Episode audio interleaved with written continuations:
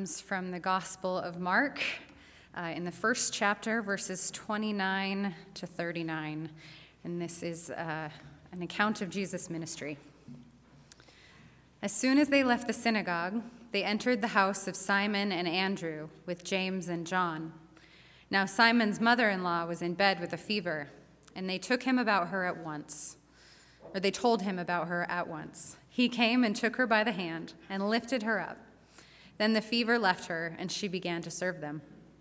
That evening at sunset, they brought to him all who were sick or possessed by demons, and the whole city was gathered around the door. And he cured many who were sick with various diseases, and cast out many demons, and he would not permit the demons to speak because they knew him. In the morning, while it was still very dark, he got up and went out to a deserted place, and there he prayed and Simon and his companions hunted for him. When they found him, they said to him, Everyone is searching for you. He answered, Let us go on to the neighboring towns, so that I may proclaim the message there also, for that is what I came out to do. And he went throughout all Galilee, proclaiming the message in their synagogues and casting out demons. This is the word of the Lord. Thanks be to God.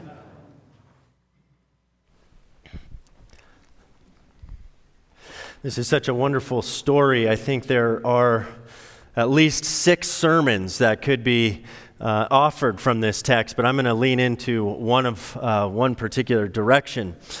Over the past uh, several Sundays, we've been uh, looking at the lectionary text under the broad heading of a new creation.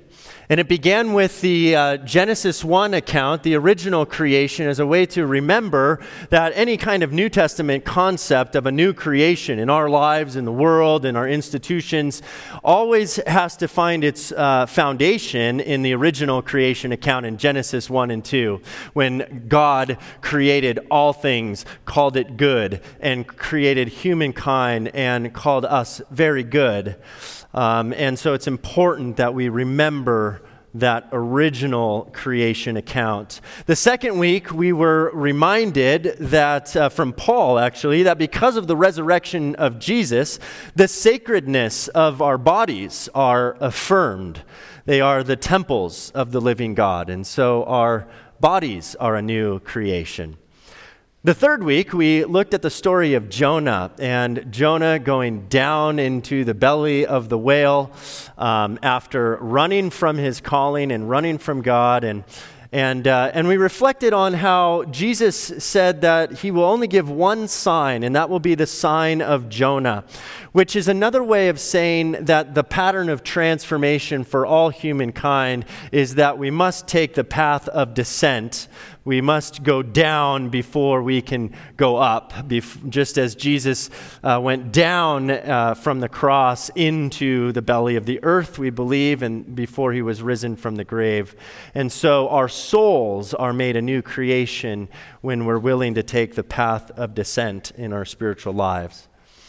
Last week, Pastor Bree uh, reminded us that of the new communities that are a new creation in light of, of Jesus and the new communities that he was forming um, to struggle and their struggle uh, to live faithfully together amid incredible diversity, diversity of cultural experience, differing value systems. And so our communities are meant to be a new creation uh, that celebrates the unity of God among incredible diversity. Today's text shows us how this new creation is meant to spread beyond ourselves. And so we're going to look at this scene in the life of Jesus. It was kind of early in his ministry, in the first chapter of the Gospel of Mark, and he's up in uh, the northern Galilee region um, in Capernaum. And it was evening, the sun was setting. Earlier in the day, he had spent the day teaching in the synagogue. And after that, after he left there, he went with James and John uh, to Simon and Andrew's house. These are his four first disciples uh, Simon and Andrew, James and John. Went to Simon and Andrew's house, and there at Simon and Andrew's house, Simon's mother in law uh, was sick, and so Jesus healed her. After the healing, after the teaching in the synagogue, after all of that, just as the sun was setting, Mark tells us that they brought to Jesus all who were sick and all who may have been possessed by a demon. The whole town they brought to the foot of this house, of the door of Simon's uh, mother's house. As Mark records it, the whole city gathered around the door. That's a lot of people the whole town. He didn't, Jesus needed, didn't need a key to get into the city. The whole city came to him. Capernaum turned up to see Jesus. And now the text says, He cured many and he cast out many demons. Many, but not all. Isn't that interesting? You know, Matthew's gospel indicates this. It says, Jesus went throughout Galilee, teaching in their synagogues and proclaiming the good news of the kingdom and curing every disease and every sickness among the people. Luke says something similar. He writes, As the sun was setting, all those who had any who were sick with various kinds of diseases brought them to him, and he laid his hands on each of them, that is, every single one of them, and cured them. But here in Mark, the whole town was on his doorstep, and he healed many, he cast out many, but not all. I want you to hold on to that for a moment. We'll get back to it in a second. As the story goes on, Mark tells us in the morning, while it was still very dark. In the morning, but still very dark. Do you know what that's like? For me, that's like any time before 5:30 in the morning. Um, but still very dark. It means that this is something other than like just waking up a little bit early. This isn't just as dawn was breaking in before sunrise. This was the morning and it was still very, very dark. It's the kind of time of morning when babies wake up to nurse. Uh, this is the kind of time of morning when someone is up because sleep won't come, because the worry won't stop, because the mind and the heart just keeps racing. Something got him up before it was time to get up. Uh, it wasn't the discipline of getting a start to the day. It was more like getting up to ease the torment of the night.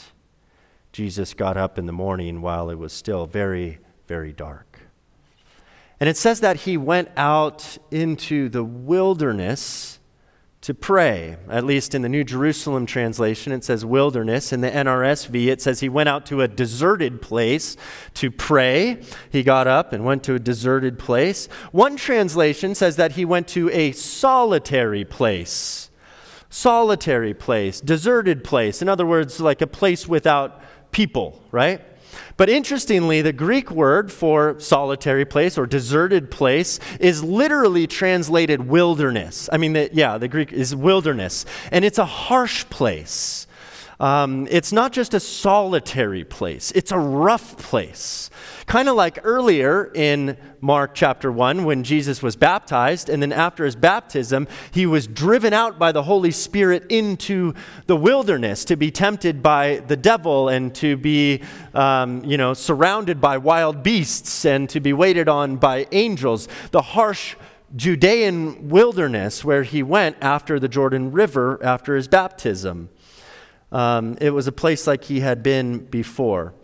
And in the region of Israel and Palestine, the wilderness areas refer to arid, desert like, windswept, mountainous regions, kind of like we have in southern Utah, various places, or Nevada.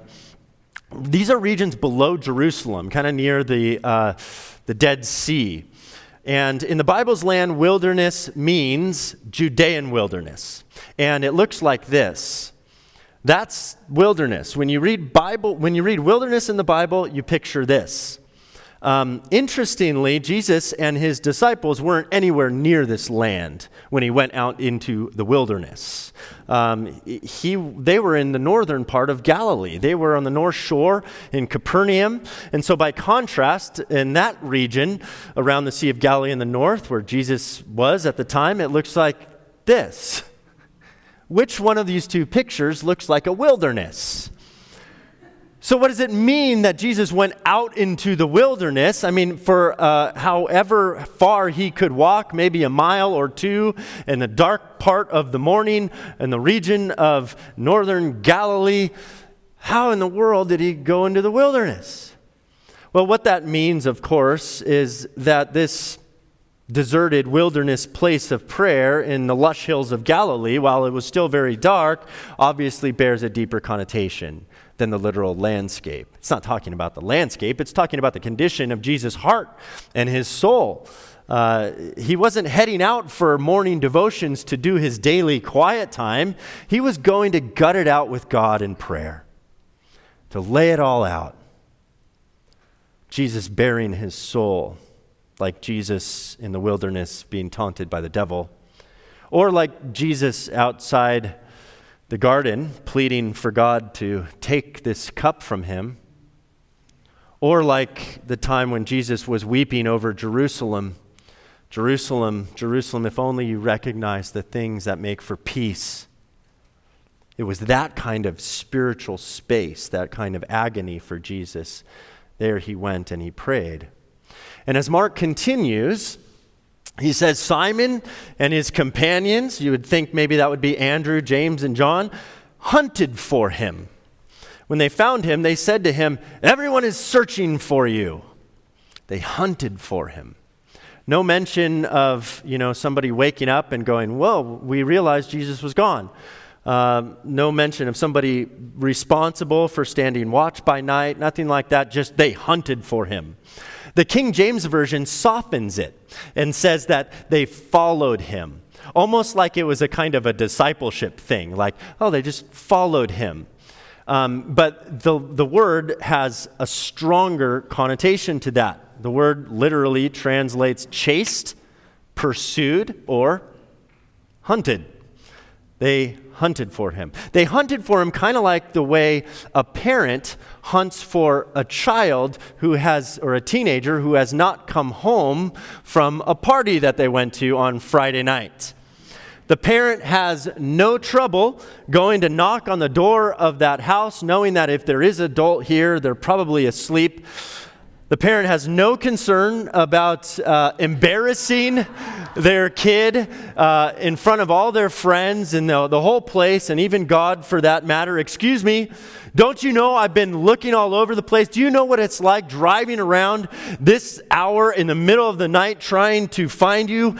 Do you, do you not know uh, what it's like to be waiting for you, to be looking for you? I've been hunting for you. I'm grateful I've not had to do that as a parent. Not yet, anyway, and I hope not to. But the implication, of course, in Mark chapter 1 must be that they went after him with a little more intentionality than just following him on his discipleship journey. They went after him with a bit of attitude, a bit of determination, a bit of haste, almost as if he were the one who was disobeying them which is never really a good posture to have with Jesus. They hunted him down. Don't you know that everyone's searching for you? What are you doing here? What the heck? The whole town is at the doorstep, and there's more to do. You cured many, you cast out many, you healed many, many, but not all. There's tons of people. Let's go, Jesus. What are you doing out here? There's work to do. Capernaum is waiting for you. And so they hunted for him, and when they found him, they gave him this sort of rebuke for ditching everyone, all the healing, all the need, all the brokenness. What was his struggle in prayer all about? What got him up so early in the morning to hash it out in the wilderness of his soul? Well, the text doesn't really tell us, so maybe it was about the magnitude of one day's accumulation of work that he found at his doorstep. Maybe that woke him up, kept him up. Maybe it was just the sheer amount of work that he, that he was getting himself into, so much more than he could possibly imagine, or more he thought was going to be the case. Or maybe the dark night of his soul was related to his own realization that they had to move on from there, even though the work wasn't done. They, there was more. There was more to do in the next town, more love to be shared, more kingdom work to do. We don't really know what Simon, what he said to Simon and the others who came hunting for him was this Let's go on to the neighboring towns so that I may proclaim the message there also, for that is what I came out to do. And so the interpretive question of this verse is well, what did Jesus come out to do? And here's where some would stress the importance of proclaiming the message. This is what Jesus came to do proclaim the message. And all the healings and all the miracles and all those things are meant to serve that greater message. They're not ends in and of itself. And so it's fine to leave the town with other people still sick and with other healings still needed, because after all, even the people that he healed are going to die in 20 or 30 years anyway. The real point is the message. And, and so he must move on to the next town to proclaim the message. And this, what is this message? Mark defines it in 1 1 in the very first verse the good news of Jesus Christ, the Son of God. And so this thread of argument suggests that rather than the miracles becoming the thing, Jesus moves on to affirm that the gospel is why he came. That's what he came out to do. And it makes sense, you know, when you read it. Uh, that proclaiming the message is what he came out to do. Jesus says it, Mark repeats it, proclaim the message. But what if there's also another way of reading it? You know, a lot of the scriptures are these stories, and the gospels are like diamonds, and you can turn it and look at it a different way, and it reflects a different kind of light. What if, in addition to proclaiming the message, what if another way to read it is to say what he came out to do was to go on to the neighboring towns? That's what I came out to do to go on to neighboring towns, to not stay here, to go throughout Galilee, to proclaim the message to others, to not stay here, to preach not just to you, but also to them. We have to go. It's time to go. And the whole town of Capernaum that was left on that doorstep that morning, well, they were left in a huff. As Mark says, uh, moaning and groaning. They were miffed at Jesus because they were hunting for him. There was more healing to do, more things in their hometown and their people. They wanted to keep Jesus for themselves. They wanted to hoard Jesus in Capernaum. And he knew it. He knew it. It seems to me that's what kept him up, got him up at night. For the sake of the gospel, he had to move on. They were hoarding Jesus trying to keep him to themselves. Kind of like at the Mount of Transfiguration when Peter wants to build tents for Elijah and Moses and Jesus and says, Can't we just hang out up here and we can just have this wonderful time together, even though there's a crowd of great need there at the bottom? No, let's just stay up here on the mountaintop, hoarding Jesus. Or like when the mother of James and John asks Jesus if she could, if he could secure uh, for her a spot for James and John on the right hand and at the left of Jesus in the kingdom, hoarding Jesus. Or like when the disciples were just absolutely astonished that Jesus would be speaking to a Samaritan woman. Or like when they sternly told all those parents with their children, trying to bring their children to Jesus. No, no, keep them, keep them out. Not right now. We're hoarding Jesus. Or like when the disciples were angry when the, women, when the woman anointed Jesus with expensive perfume. That's not for you. We're hoarding Jesus.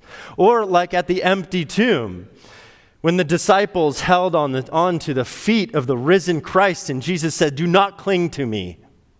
Don't try to hoard me. That morning, when it was still really dark, somewhere near Capernaum, they hunted for Jesus. It wasn't a following thing, it was a keeping Jesus for themselves kind of a thing, hoarding Jesus.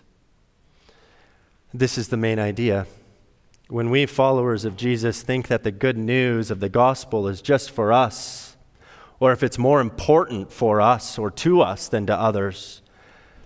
First and foremost, we who assume the name Christian, who then turn Jesus into a Christ of our own making, a Jesus who agrees with everything we agree, with everything we already believe, and a Jesus who will excuse or understand or rationalize along with us everything we do. We are hoarding Jesus, hunting for him, trying to prevent him from bringing his good news on to the next town.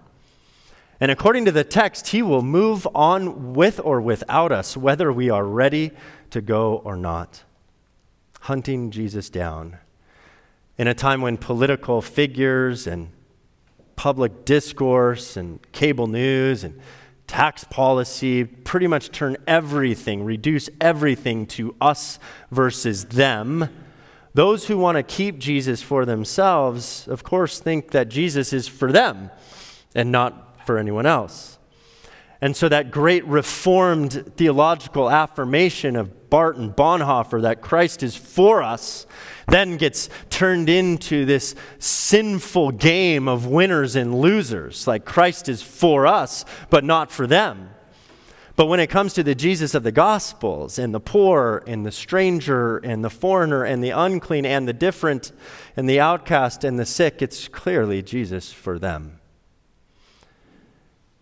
When we cling to Jesus, when we hoard Jesus, we enter into faith conversations more concerned about pure doctrine than courageous love. We err on the side of judgment rather than grace because it's more important to be right than to be faithful. You yearn for a faith life, a church life, a religious life that used to be someday and long ago in the past, rather than boldly looking forward to the days that God has in store in the future. And when we try to keep Jesus all for ourselves, we end up making decisions, coming to conclusions, forming opinions that end up hurting people.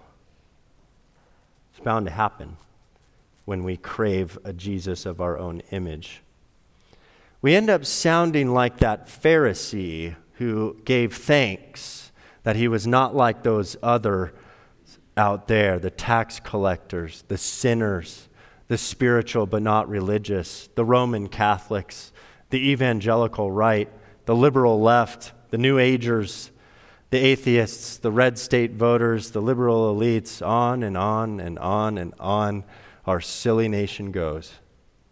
But when we let go, when we surrender to the movement of the Spirit, even if it doesn't seem to make sense, uh, we truly follow Jesus where He intends to take us, then we can see that the us is them and the them is us. That we're actually the people in the neighboring town too.